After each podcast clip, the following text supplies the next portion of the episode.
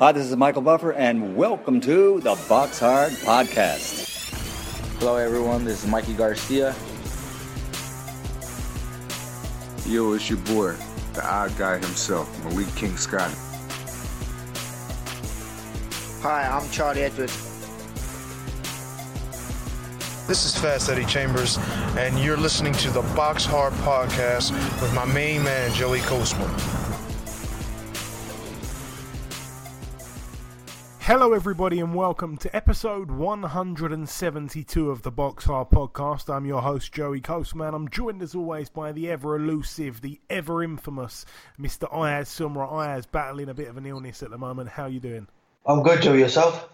Very good, my friend. Very good. Right, let's get straight down to it. Let's start with the review part of the show. We're going to start at the Gymnase La Salamandra in a place I'm not even going to try to pronounce in France. We saw Ivan Mendy 40 and 5 with one draw take on Achiko Odikadze who was 20 and 10 with one draw. That was a sixth round TKO there for Ivan Mendy. 41 wins he has now.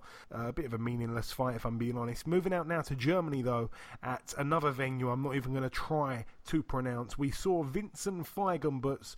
Um, he moved to 30 wins. He's got two losses. It was the vacant GBU World Super Middleweight title at stake. It was vacant, like I say. He took on the Polish Przemysław Opalach 27 and 2. Um, a win there in the fifth round, a TKO there for Feigenbutz. That's it for Germany. Moving out now to the United States at the Mohegan Sun Casino in Connecticut, USA. Uh, over here, we saw Cletus Seldin pick up win number 23, a knockout in the first round against Adam Mate, who's now 28 and 14.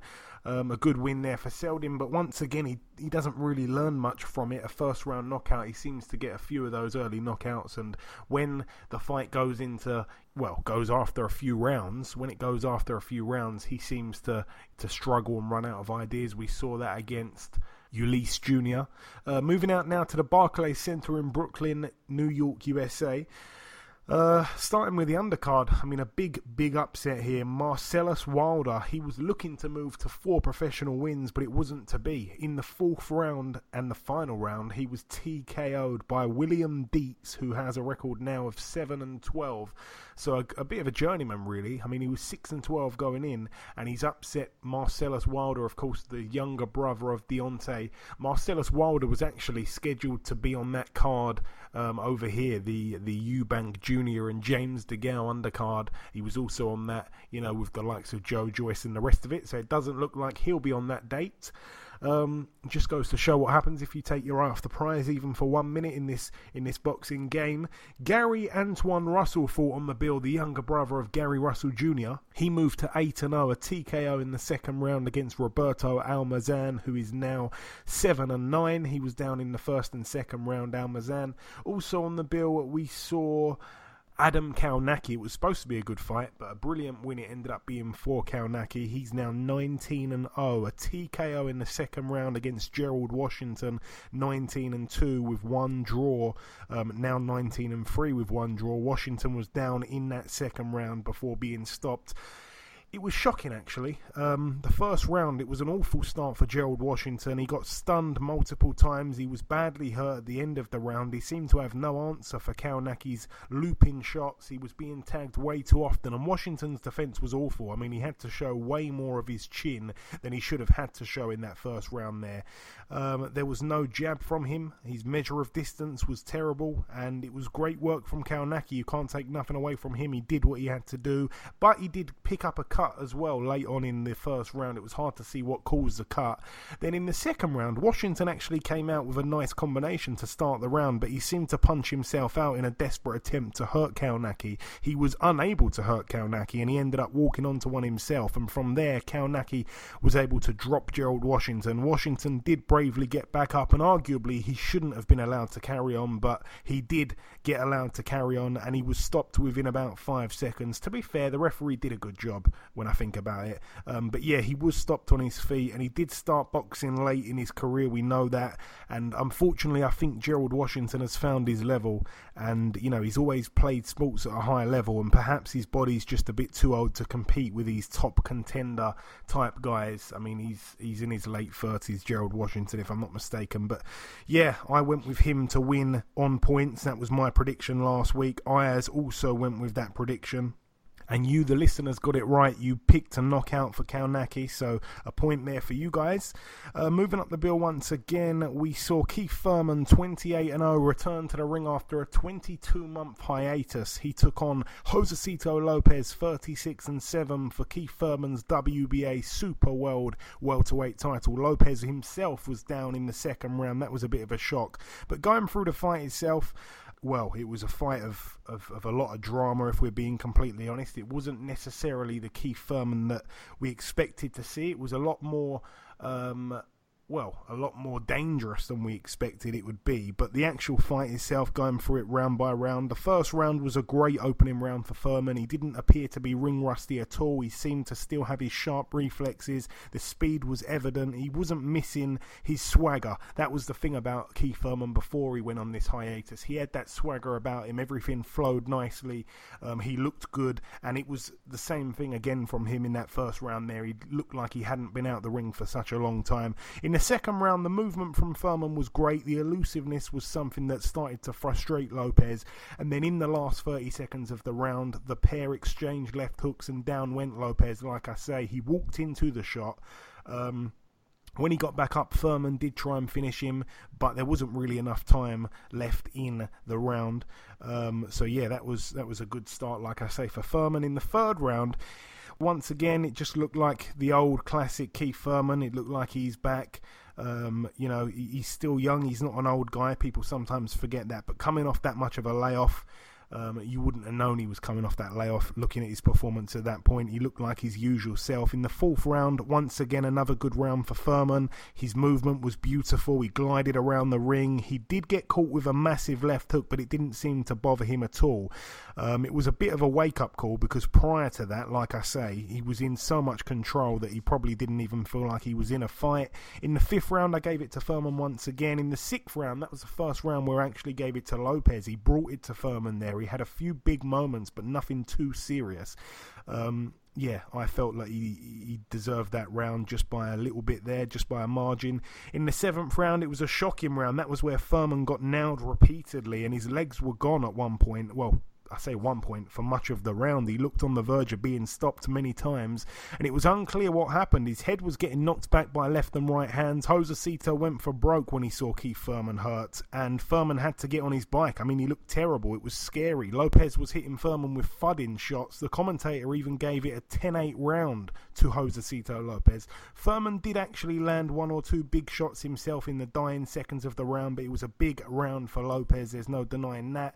In the eighth round, Thurman got back to his boxing. The commentators said that perhaps Thurman might be a one handed fighter because he didn't let his right hand go too often, but obviously Thurman was out the ring for 22 months due to an injury with his left shoulder, so a problem with his right hand would be really bad. But I personally thought it was more of just smart boxing. He didn't really want to engage after being hurt in the earlier round, so he was sticking his jab out and he was moving, perhaps just further recuperating from any um, any damage that he may have taken in that earlier round, just clearing his head a bit. I did give Thurman the round, but um, the commentary team gave it to Lopez. I wasn't sure about that. The dominance wasn't there though for Thurman like it had been in the earlier rounds. Lopez seemed to have a few decent rounds in a row. Um, in the ninth round, it was a better round for Thurman. In that round, he did let his right hand go, but it was hard to see if he threw it with mean intentions or not because Lopez was taking his right hand without many issues. Um, in the tenth round, once again, I gave it to Thurman. I guess when you look at it um, even though he still looked his sharp self, it's not surprising that he faded a little bit towards the end. It doesn't matter how many rounds of sparring you do, of course. There's nothing quite like a real fight for 12 rounds in front of a packed crowd, and he did seem to tire. Uh, the 11th round was a close round. It really could have gone either way. The ring generalship was with Thurman, but the sheer effort came from Lopez. And then in the 12th and final round, Thurman came out and finished strong. And don't get me wrong, it wasn't easy. He did take some big shots once again in that round, but looking back at it, Lopez has got such a relentless style. I mean, he didn't take a backward step all night, and obviously it's a very risky style to come back off that big layoff and fight someone like that. So it was a tough comeback opponent. Credit to Keith. Um, you can't really judge how good he is at his best on that performance. Yes, probably Spence or Crawford would have gotten Lopez out of there, but let's cut Thurman some slack here. Obviously, I'm a big fan of his, but it was a big layoff. There are big fights for him down the line, and probably he's going to need one more fight before a potential Porter rematch because, you know, Porter is relentless as hell too, and you know there there there could be some some real risks going into that fight. But other than that, we need to remember that this man's got the best wins at 147. No one else out there has fought Porter and Garcia back to back. He took Garcia's oh, he beat Porter, and for me, he needs to be given major, major credit. Like I say, a real tough comeback opponent there for him, and he got through it by any means necessary, really. And it was exciting along the way. It was dangerous, but he passed the test. And for me, it was by flying colours. There were a few weird scorecards. For me, I had it wide to Thurman, but there was one or two. I think it. I think um, one of the judges. I think even had it. Was it? I think it was a yeah. It was a majority decision. So one judge had it a draw. I couldn't see that, but um, yeah, a majority decision over 12 rounds in favour of Keith Thurman. Now 29 and 0. He called out Manny Pacquiao. That's a fight I'd like to see. Um, moving out now to the Toyota Center in Houston, Texas. This is the final bill to mention. It happened in the USA. Unfortunately, I didn't watch the bill, so forgive me on that because I've heard that the main event was absolutely brilliant. But let's start with the undercard here. Vergil Ortiz Jr. moved to 12 0. He made his opponent retire on his store after five rounds. His opponent, Jesus Barrayan, now 23 and 5 with one draw. Um, also on the bill, Jesus Rojas, 26 and 2 with two draws, put his WBA World Featherweight title on the line against China's Can Xu, who's now 16 and 2, and he became the new champion there. So a unanimous decision over 12 rounds for Can Xu. Once again, I haven't seen the fight. Ayaz was supposed to be watching it, but I'm not quite sure what happened with his TV or his stream. Um, any comment on that, Ayaz? No comment on that. Okay. Well, anyway, um, yeah, it was supposed to be Ayaz's job to cover that one, and he's let us down there. But also the main event here, Jaime Munguia, he moved to 32 and 0 and he successfully defended his WBO World Super Welterweight title against Takeshi Inoue, who's now 13 and 1 with one draw. He was undefeated going in. To be honest, no one really gave him much credit. No one gave him much of a chance, to be honest, and he was a lot tougher than what we all expected. He is a warrior. He's a tough, tough guy. Not many people seem to go the distance with Munguia, and he gave Munguia a lot of trouble from what I've heard. And the the judges' scorecards were apparently way too wide. It was quite disgraceful from what I've read. But um, yeah, of course, Inoue can come again. Imagine him against the likes of Liam Smith, perhaps. I haven't actually seen the fight, like I say, but I'd imagine that'd be a war.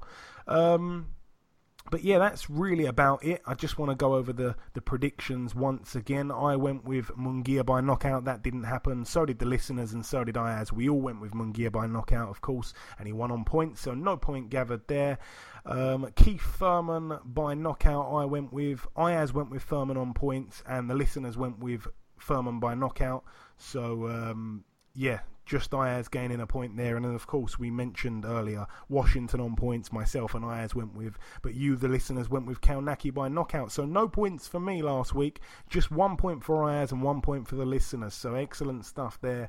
You've been on good form recently, Ayaz. Last week, of course, winning the prediction league pretty much for that weekend. And then this week, you've tied 1 1 with the listeners. So you're raking it back in. And me, I'm flying in the lead on points, but I can't afford to take my foot off the gas because it is the first to 100 100, and I think I'm about four points clear now. I'll total it up at the very end of the show. But that is it for the review part. Just before we wrap up part one, the last thing to do is to welcome our very first guest. Ladies and gentlemen, please welcome the former IBF Super Middleweight World Champion. It is, of course, Mr. Caleb Truax. Caleb, welcome back on the show. Good to be back. Good to be back. Great to have you back. So, Caleb, um, of course, you're you're the former IBF World Champion. On last week's show, we had Caleb, the new IBF World Champion. You guys are friends, though, right? uh, I wouldn't uh, I wouldn't call us friends. We've had some some words over social media before, but uh, we've met in person and and uh, seemed to have ironed that out a little bit. You know, I shook his hand, he shook my hand, and and uh, went our separate ways. Okay, because I just remember him being there and uh, shouting a few things out for the DeGale rematch for you. I think he was kind of there supporting you, if I'm not mistaken. I know he had a few words with James. Um, so I was no, he he was he was he was trying to he was trying to get at me, and uh, and James stepped in and went crazy on him. So uh, it was. Uh, it, it, definitely wasn't in support of me. Oh wow, okay, I, I completely got that wrong. I was going to ask if we would ever possibly see Caleb versus Caleb. It seems like we can't rule that one out. It could be a potential fight. Yeah, you know, I, am looking for forward to my fight uh, April 13th with Peter Quillin, and not looking past that. But uh, this, I believe, it will be uh, either an IBF or a WBC eliminator. It hasn't been made official yet, but it's going to be an eliminator for one of those two belts, and uh, if it's IBF, you know, it's a good chance I could uh, fight Caleb Plant. Uh, if if it's a WBC eliminator, whoever wins the um, Dirrell versus uh, I can't Yildirim. pronounce his name, the, the guy from Turkey, uh, Yildirim. Yeah, they're they're fighting actually here in Minneapolis, in my hometown, uh, in a few weeks at the Minneapolis Armory, the same place where my my fight will be located.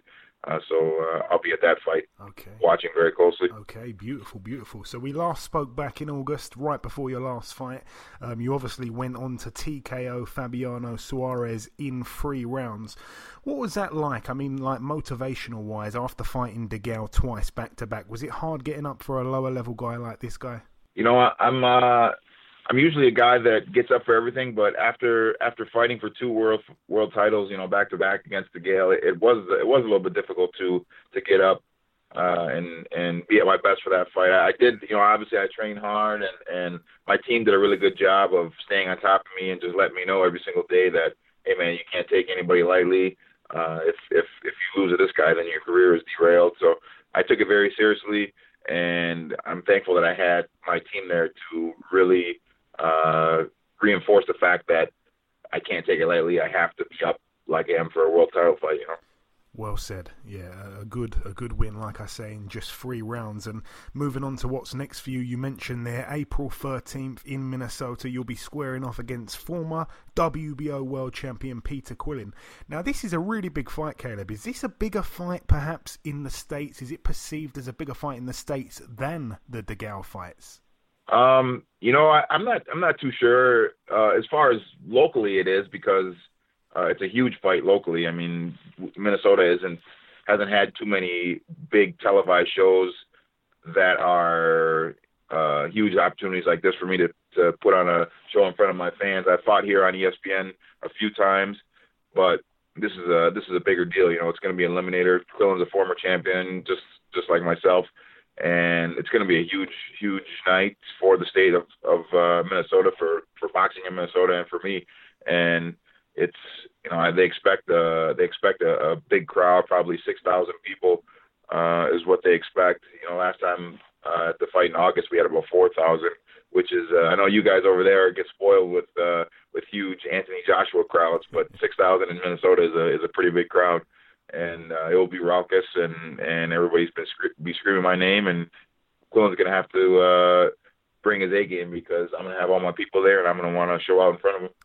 And Quillin is a bit of a strange story because I remember picking him to actually beat Daniel Jacobs and he lost in dramatic fashion and then he disappeared for what seemed like forever.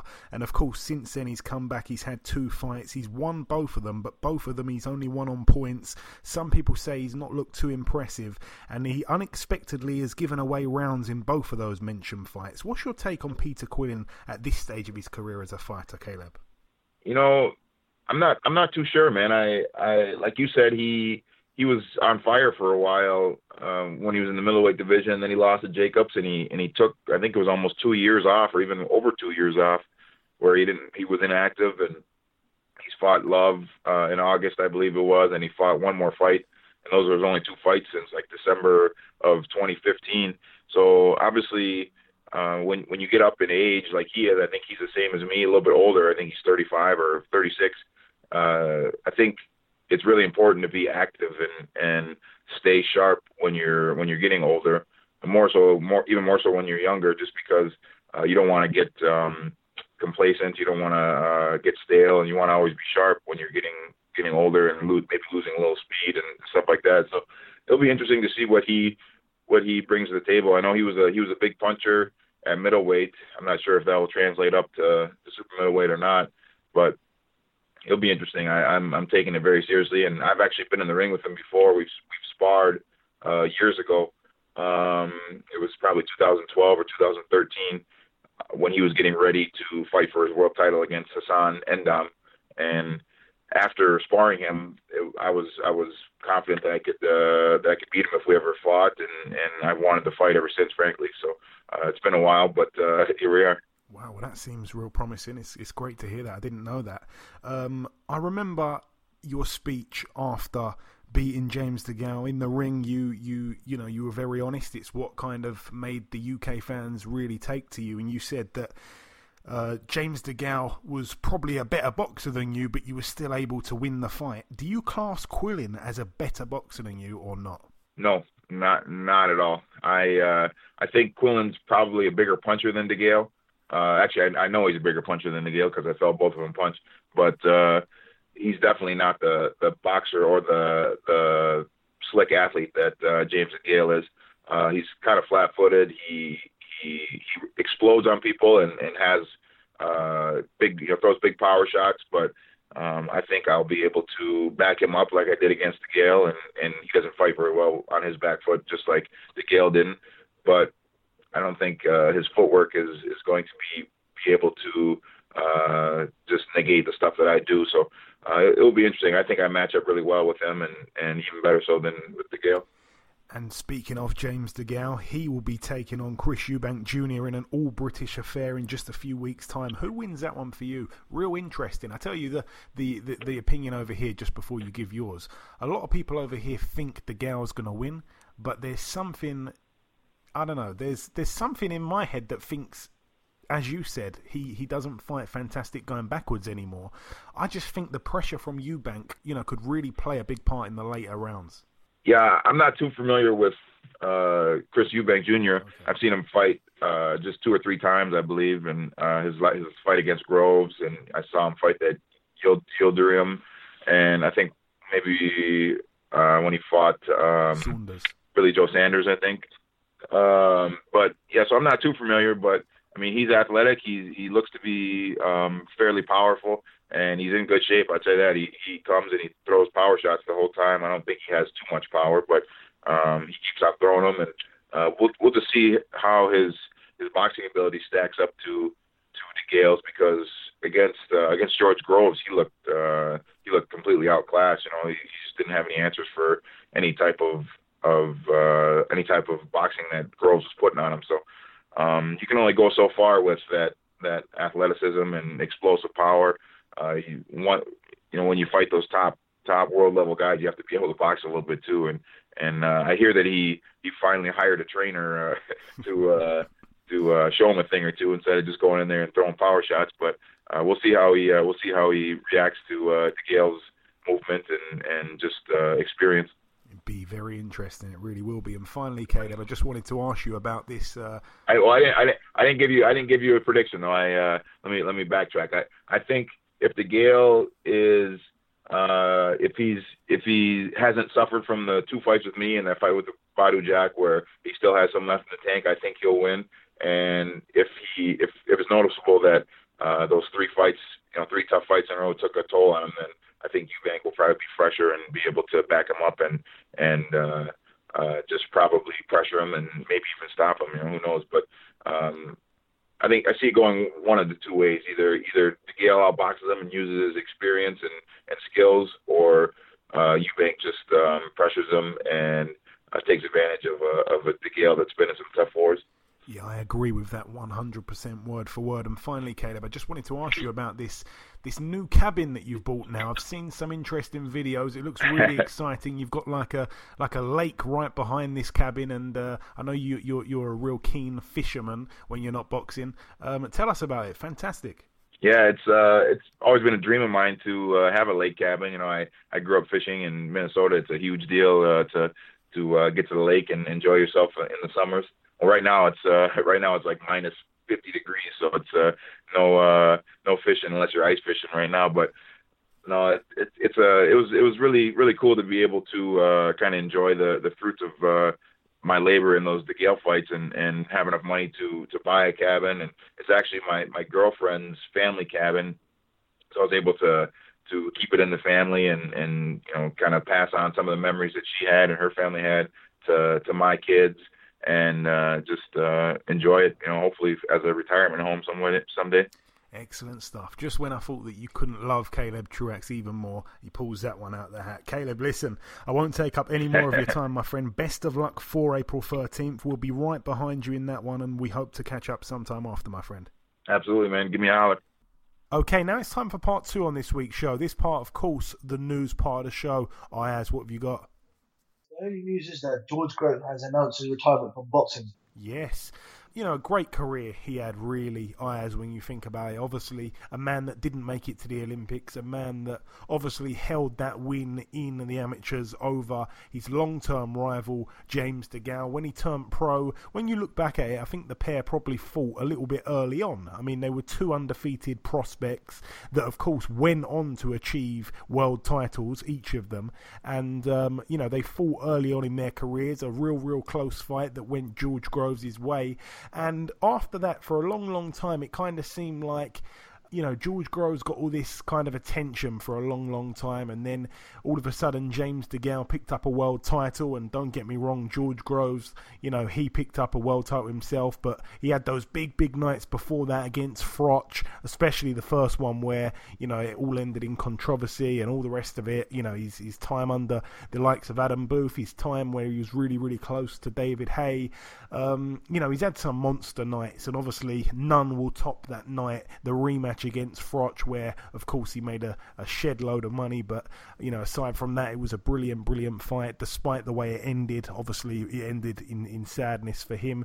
And then yeah, he got that crack against Chudinov. He had that good fight with Badou Jack. Remember, um, you know, he's, he's been in many, many big fights, and obviously to lose to Callum Smith out there in Saudi Arabia in the World Boxing Super Series final was a bit of a sad way to end his career. But what I do like about the whole thing is that he's waited quite a while to announce this retirement.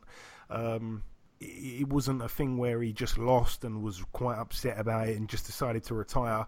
He's he's had a, a you know a long long time to think about this and he's he's he's made the decision. And let's be honest, he could have fought James DeGale. I'm a little bit sad that the rematch never did happen and it never will happen.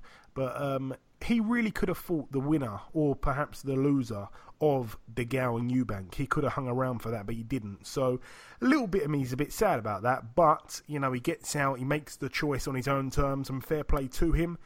Um, I don't think he could have picked up another world title, if I'm being honest. So um, why hang around just for the money? You know, some people box purely for money, but I think George made enough of it for that no longer to really be his main concentration. I think his main motivation ended up being the legacy stuff. And like I say, he was involved in a lot of legacy fights. Um, but yeah, a, a, great career, and you know, it's, it's sad to see one of our biggest names in British boxing hang the gloves up once again but a brilliant career he had, Ayaz. I'm sure you, uh, you know, you got right behind him many, many times. I mean, he's had. I mean, we, we, we all remember that night when he when he fought uh, Carl Froch, obviously at Manchester, and then obviously when when, when he famously dropped Carl Froch. We all remember his uh, when he won. He accomplished his dream, winning the world title. He re- we remember the fight with Badou Jack. He had he fought Vegas, lost to Vegas. People thought he was finished. He came back, linked up with Shane McGuigan, and won the world title. But I mean, George Groves had a great career, and I'll give him I give him credit. I mean, I mean, he's done. He's had a marvelous career. But I, would, I would, I would still like to see the DeGale rematch. But I mean, it's at the end of the day, it's for best for what Groves does. Yeah, well said, Ayaz. And funny enough, I remember I've actually got a, a boxing glove that George Groves signed for me um, at one point. I think it was maybe in Westfield Shopping Centre, something like that.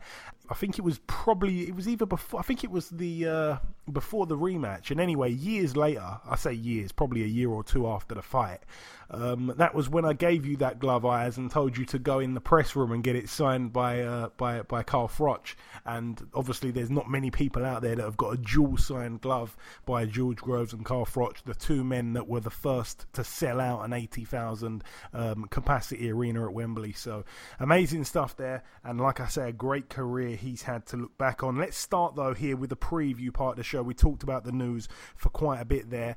We're going to start in Japan at the Korakuen Hall in Tokyo. One fight to mention former IBF um, super featherweight. Is it super featherweight? Yeah, I think it's super featherweight world champion Kenichi Ogawa. That's the guy that actually beat Tevin Farmer, and it was really controversial that decision. But then, of course, he failed a drugs test. He got stripped, and you know we we know what happened there. Ogawa, I think, went back to Japan. Perhaps had one fight in the meantime. I could be wrong, but anyway, it's been a long time since he's fought. Um, I think, like I say, maybe the one fight. Maybe he hasn't fought since Tevin Farmer. Um, since that fight there with Tevin Farmer, I'll have to look into that. But I will say, Ogawa still a big name. Twenty-two and one. He takes on Roldan Adair, twelve and six with one draw, a ten rounder there. Moving out now to the O2 Arena in Greenwich, London, United Kingdom. Ayaz. Um, we're going to start with the undercard. The debut of Charles Frankham, a real good amateur. We talked about him. It's his first, um, his first professional fight here. Like I say, obviously he's with Matchroom, a brilliant amateur. Like I say, travelled all over the place for sparring. He's really sparred some world, world class guys. And his opponent's yet to be announced. That's a four rounder there. Also, we've got Scott Fitzgerald, 11 and 0. He's in a six rounder against Philip Radazek, who has a record of 2 and 11. Obviously, Scott Fitzgerald penciled in to take on Anthony. Anthony Fowler on that Liverpool show in March. So this is a little bit of a run out for him before that fight. Um, also on this bill we have Jake Ball 12 and 1 taking on Craig Richards 13 and 1. This one's for the vacant WBA Continental Light Heavyweight title. It's been scheduled this fight two, three, or four times. I always forget. Obviously, both men friends of the show. Um, Craig Richards has been on talking about this fight in the build up. So has Jake Ball when it was originally scheduled. Um, but yeah, I didn't really see the point of getting either guy on once again to pretty much talk about the same fight. So I'm sure we'll catch up with uh, the winner after that fight does eventually take place. But a brilliant, brilliant fight. I has a bit of a grudge match as well, and it's true grudge. It really, really is. It's a true grudge fight, and I think it's going to be a very entertaining fight. But if I'm going to go with a win, I'm going to go with Jake Ball because I, I think Jake, Jake Ball's, uh, I think he's done incredibly well linking up with Dominic Ingle, and I think he's got a great base around him. He's got a great trainer with Dominic Ingle, and I think Dominic Ingle's put him in brilliant shape. So I'm going to go with a win. I'm going to go with Jake Ball to win by points.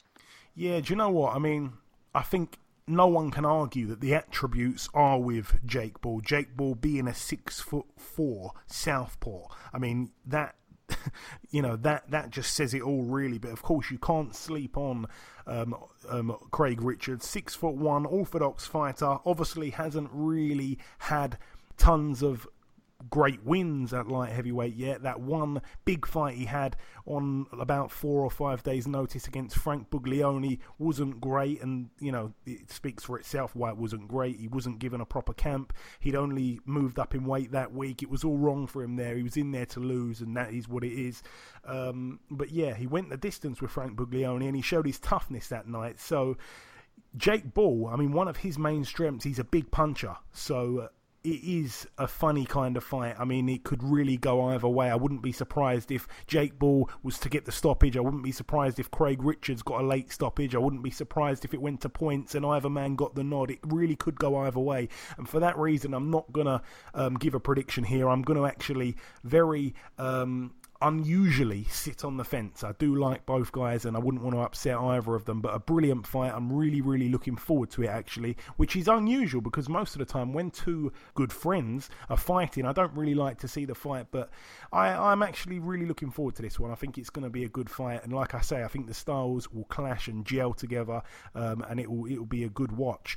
Um, one thing that Craig Richards has told me is that he's punching a lot harder up at light heavyweight. He's a lot more comfortable making the weight, and he was killing himself to get down to 168 before. So, um, yeah, all the very best to Craig Richards, and like I say, all the very best to Jake Ball. Great, great fight.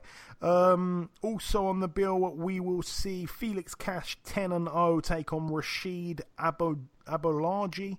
Um, his record 11 and 4 with one draw. It's for the vacant Commonwealth middleweight title. I'm expecting Felix Cash to to, to probably even get a stoppage there against that guy. And topping the bill, Sergio Garcia has 28 and 0, a Spanish fighter, obviously being managed and promoted, if I'm not mistaken, by Sergio Martinez, the former middleweight king. This one's for his EBU European Super Welterweight title. In the other corner, our very own Ted Cheeseman, 15 and 0. Very impressive, Ted Cheeseman has been um, you know, since turning pro, he's come through a few gut checks. He's had some big tests, the likes of Carson Jones last time out against Asinia Byfield. He's come through those tests and he's looked a solid fighter. He's very, very strong, Ted Cheeseman. Um, this is a big, big fight for him, though. It's arguably his toughest fight of his career. I think it probably is his toughest fight of his career, to be honest.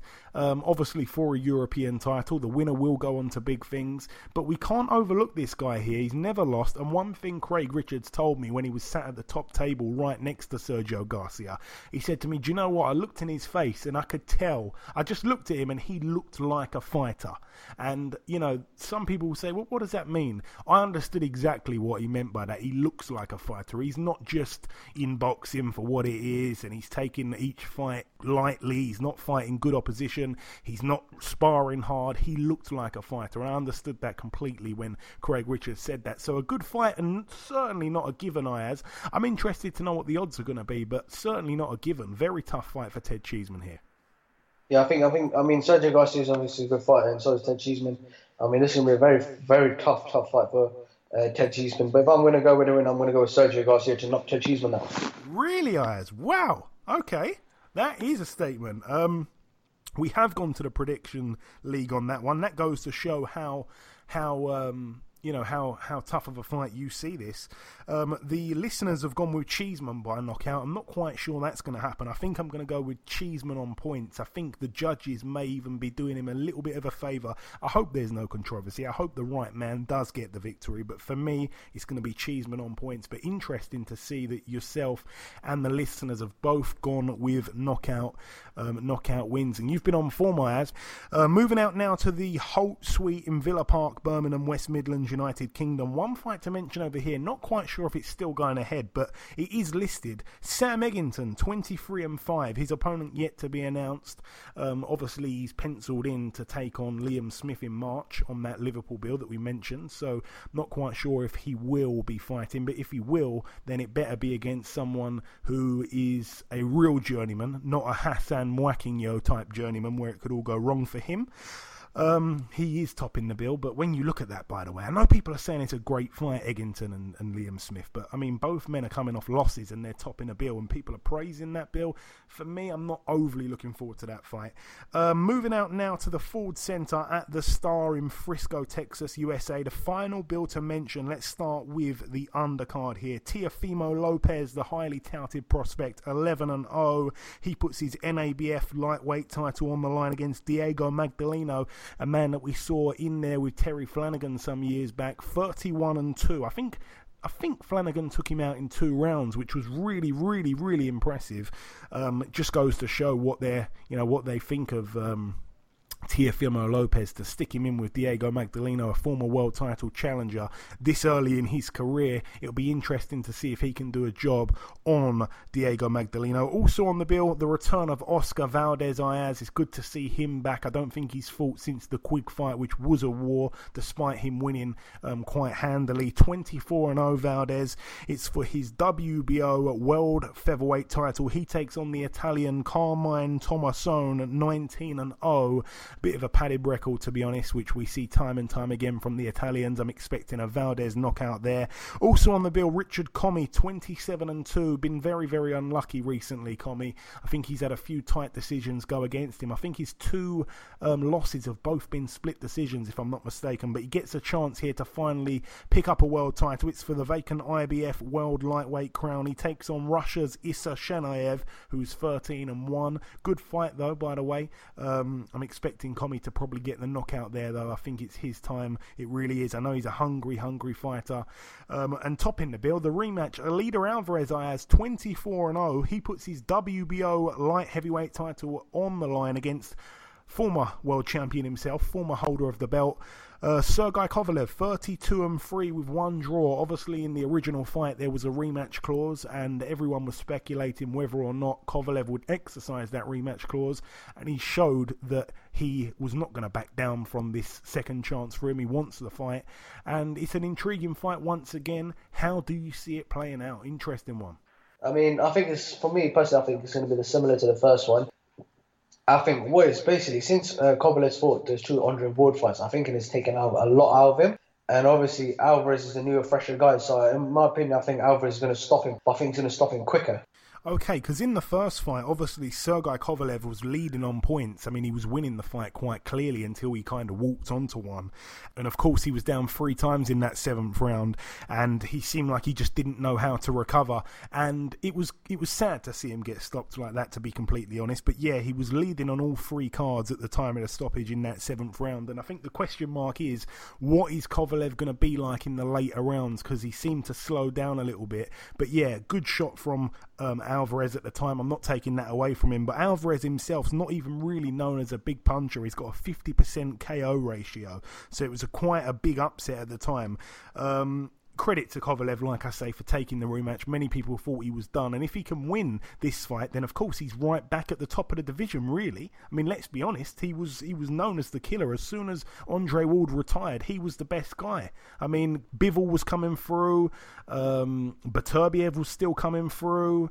Um, Adonis Stevenson, of course, didn't want no part of Kovalev, and now he's not going to box again, so he's completely out the picture. So yeah, it will be interesting. But again, if he wins, then it's all Russians, if I'm not mistaken, holding world titles. It's Beterbiev with the IBF, um, Bivol with the WBA, uh, Kovalev would pick up the WBO, and the WBC now is Gvozdyk. Oh, sorry, not not a Russian. He's of course Ukrainian, but yeah, very much an Eastern European um, division light heavyweight. But yeah, um, a great fight. I'm gonna say. So you're going with Alvarez by knockout eyes? Is that is that what you're going with? Correct, in the earlier rounds. Okay, and the listeners have gone with, let's just confirm, they've gone with Alvarez by knockout also.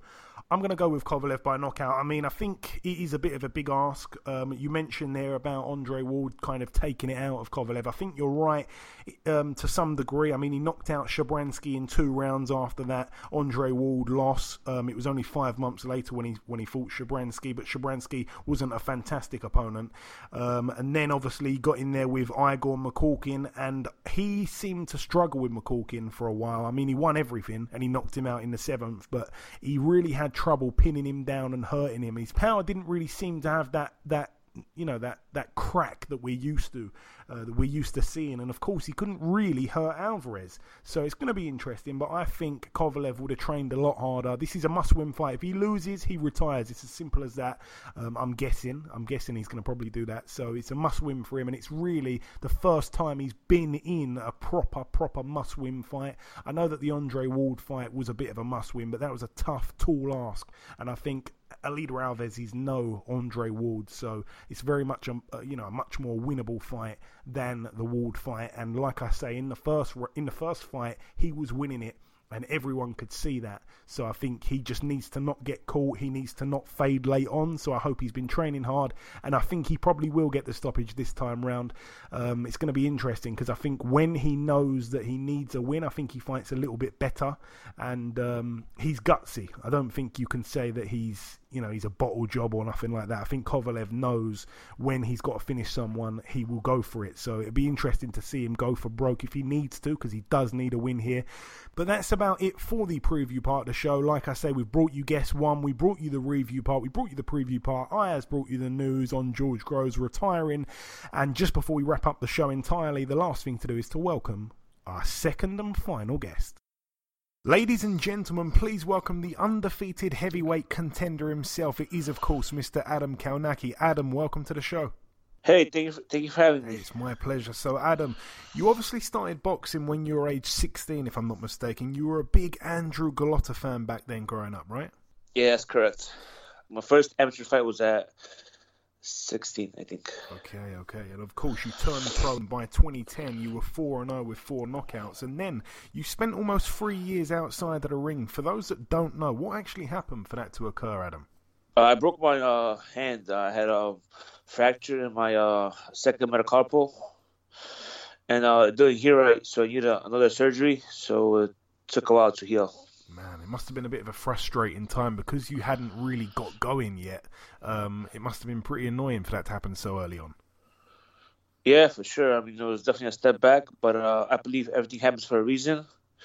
So uh, it happened for a reason, and uh, I I matured a lot during that time, and uh, I think it also helped me develop as a human being. Excellent, excellent. And your breakout win, in my opinion, has to be the Artur Szpilka win. I remember being quite shocked, if I'm honest. I mean, you battered him over four rounds back in July 2017. Would you agree that, that was probably the fight that catapulted you into worldwide recognition? Yeah, definitely. Uh, I think uh, nobody was, nobody thought I was gonna do it the way I did it. Like a lot of people thought he would outbox me, especially following his performance against Wilder, which wasn't that bad until he got caught with that good right hand, you know. Uh, so uh, I think a good job. Yeah, I agree. I think he was probably winning the Wilder fight, to be honest, until he got caught with that humongous right hand. Um, since then, you know, you fought good opponent after good opponent. You knocked out Kiladze, then you fought Charles Martin. The Charles Martin fight was a good fight. Um, I remember watching it live. It ended up going the distance. You started very well, but Charles Martin seemed to have a lot of success in the later rounds. How would you assess that performance from yourself? I think I had like two rounds, the seventh and eighth, where like I took the gas off the pedal a little bit. Okay. But I came back strong in the ninth and tenth round. Tenth round, I almost had him out in the tenth round until uh, he hold, he held onto the ropes very well. So, uh, uh, but yeah, like you said, I think I, I took uh, two rounds off and let him sneak back in into it a little bit. Yeah, a great fight. Like I say, a great finishing round there in the 12th. And then, of course, came your most recent win, a win on the weekend, just gone over Gerald Washington. Once again, I actually felt that if Gerald was able to use his size, his jab, his distance, he could possibly cause you problems. But once again, you absolutely demolished your opponent. I mean, in that first round, you were hitting him way too often. And I just thought to myself, wow, he cannot keep taking these shots. And of course, the very next round, you're able to get him out of there. Yeah, for sure. I think that was like a the Szpilka fight like boosted me to being like uh, a no name like that. I think just uh, made me a huge name. I think uh, I proved that I'm a top ranked heavyweight and uh, I'm on my way to get a title shot, you know, and hopefully win it. And like I say, you had a perfect first round. You know, you, you, you was able to hit Gerald way too easily. Um, he had no answer for your hooks. Your speed seemed to really stun him and surprise him. Um, it was a nightmare start for Gerald. Um, yeah, you, you really put your foot on the gas after he came out in the fir- in the second round because he came out and he threw like a nice eye catching combination, but that seemed to kind of anger you if anything, and you really went for it, and that was of course where you stopped him. Um, yeah, I mean, did did that little combo kind of get you mad? uh, got me happy. Uh, I mean, if anybody boxes, I was like, oh, he's on. Like when you, that's like a sprint. So you know when you sprint real quick, it takes you a while to to get back, like uh, you, you know, to recover. So once he threw that that combo, I was like, oh, he's gonna get gassed a little bit after that. So I knew that was my opening to to, to throw my combination and uh, go after him more and I was able to do that and and, and finish him off. You certainly did. And just after the fight, you you took hold of the microphone and you let everyone know about this fantastic announcement. Um, you told everyone to shush, and you're uh, you're yeah. going to be a father. So fantastic stuff. Thank you. Yeah, it's like a a, a, a movie. so uh, waiting for the ending, you know. Uh, hopefully this year I get a title shot and uh, become the first Polish heavyweight champion of the world. And of course, this is further further motivation for you. Um, when when's the baby due? Do you, you got a due date right now? August. August. Oh, yeah, brilliant. August. Yeah. Brilliant, man. And do you know just yet what's next for you, Adam? I know that it's still very early. We're only a few days after the fight, but do you know when you're going to be fighting next at all just yet? Uh, not yet. I'm still uh, just uh, relaxing a little bit, enjoying myself, uh, doing some cardio, so not to get too big and uh, just enjoying the life right now. You know, uh, doing a lot of like uh, PR stuff, a lot of interviews, and uh, just enjoying the ride. And a man that was observing in the crowd, Deontay Wilder, um, you know, like I say, you were able to get Gerald Washington out of there in less than half the time Wilder needed. out of Wilder and Anthony Joshua, the two heavyweight champions right now, I know that you're ranked in two um, major organisations. Which fight out of those two is more appealing to you in your style? I think uh, my style is tough for any fighter. You know, uh, the pressure is, is, is hard to keep keep me off you guys, uh, them guys. Or so um, I would love both fights. You know, I want to be the first Polish heavyweight champion of the world. That's my goal, and uh, whoever has the belt, that's who I want to fight. And if the or three belts, I should say. Yeah, of course, of course. And if the Wilder Fury rematch should happen, um, who do you see coming out victorious? Who did you have winning the first fight as well? Uh, the first fight, I think Fury was a little bit ahead. Yeah. But the two knockdowns, I mean, uh, I could have seen it a draw, but I definitely had Fury more ahead. And then uh, there were like a couple close, close rounds that could have went to Wilder, so I, I, could see how it could have been a draw. But uh, definitely Fury uh, boxed much better than Wilder, I thought. And who do you reckon would win the rematch if it does happen, like we all hope it will? Uh, I don't know. Uh, Wilder's proved that he could uh, crack him, you know. So if he lands more of those those uh, crazy power shots, it might end early, you know. But you never know if uh, Fury shows up great defense like he had, it, he could get another boxing lesson. So I think it's an amazing fight, a great fight. I hope it happens and we're still unclear about who Anthony Joshua is going to fight next. We're we're hearing, um, you know, April the thirteenth. That's been the date for a long time. It's still so unclear. There's three main candidates, I guess, or four. Um, you know, Wilder, Fury. I doubt it's going to be those two. It looks like it's going to be either Dillian Whyte or perhaps Big Baby Miller. Who would you like to see get the shot if it could be any of those four? Uh, I think I think everybody wants to see uh, Wilder versus versus uh, Joshua to have like one unified champion but like you said, I, that that will happen. So uh, next time, I hope it's my uh, my good friend, uh, Big Baby Miller. You know, I hope he gets that shot. I think that's a good fight. Stylistically, I like that better than the Dillian Whyte fight, and I think that you know it could be very interesting in the later rounds. The pace that um, that that Jarrell can set, um, I think he, he's very tough, obviously, and I think in those later rounds when he's putting the pressure on Joshua, that could be really interesting. Yeah, for sure. Uh, hope, hope it happens, you know. And they talk about maybe bringing it to MSG, which would, would be great too. It certainly would. And finally, my last question to you, Adam. Um, I like to ask this question to everybody that we speak to from overseas. Who would you say? I'm putting you on the spot a little bit here. Who would you say is your favourite UK fighter of all time? It can be a, a guy that's still fighting now. It can be a guy that's retired years ago. Any era. Uh, let's see. Yeah, a lot of great fighters. Uh, Joe Calzaghe was great. Ricky Hatton was was a great fighter too.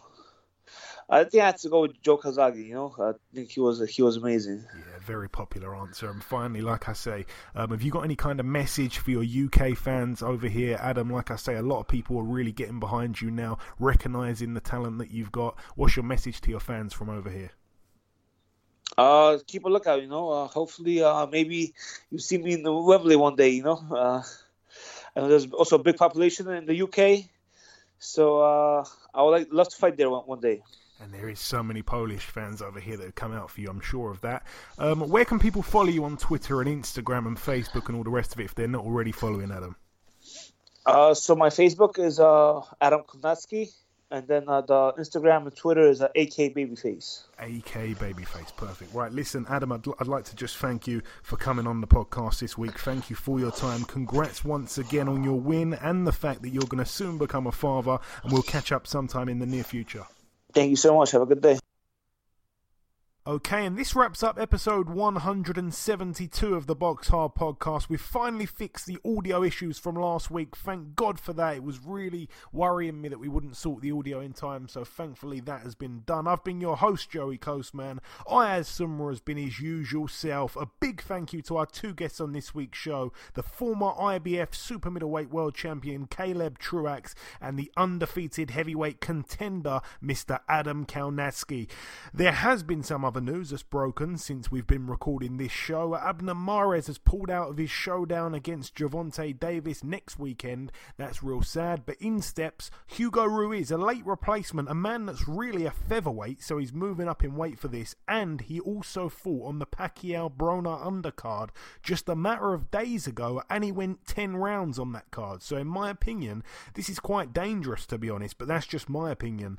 Um, Eddie Hearn's Matchroom Boxing have signed Srisaket Sor Rungvisai, also known as a couple of other things, especially on this show. We know that he loves an unseasoned rodent. Um, they've signed him to their stable. His next fight will take place on DAZN and on Sky Sports. That's going to be getting announced very shortly after a weird announcement that Ivan Baranchyk would be pulling out of the World Boxing Super Series tournament. Just today, Thursday, the series themselves tweeted out and announced that Baranchyk will actually be fighting Josh Taylor and it will happen on May the 18th at the Hydro in Glasgow. So make of that what you will. Seems a bit strange to me. The prediction league currently stands at myself in the lead on 85 points and I, as and you, the listeners, are tied on 80 points.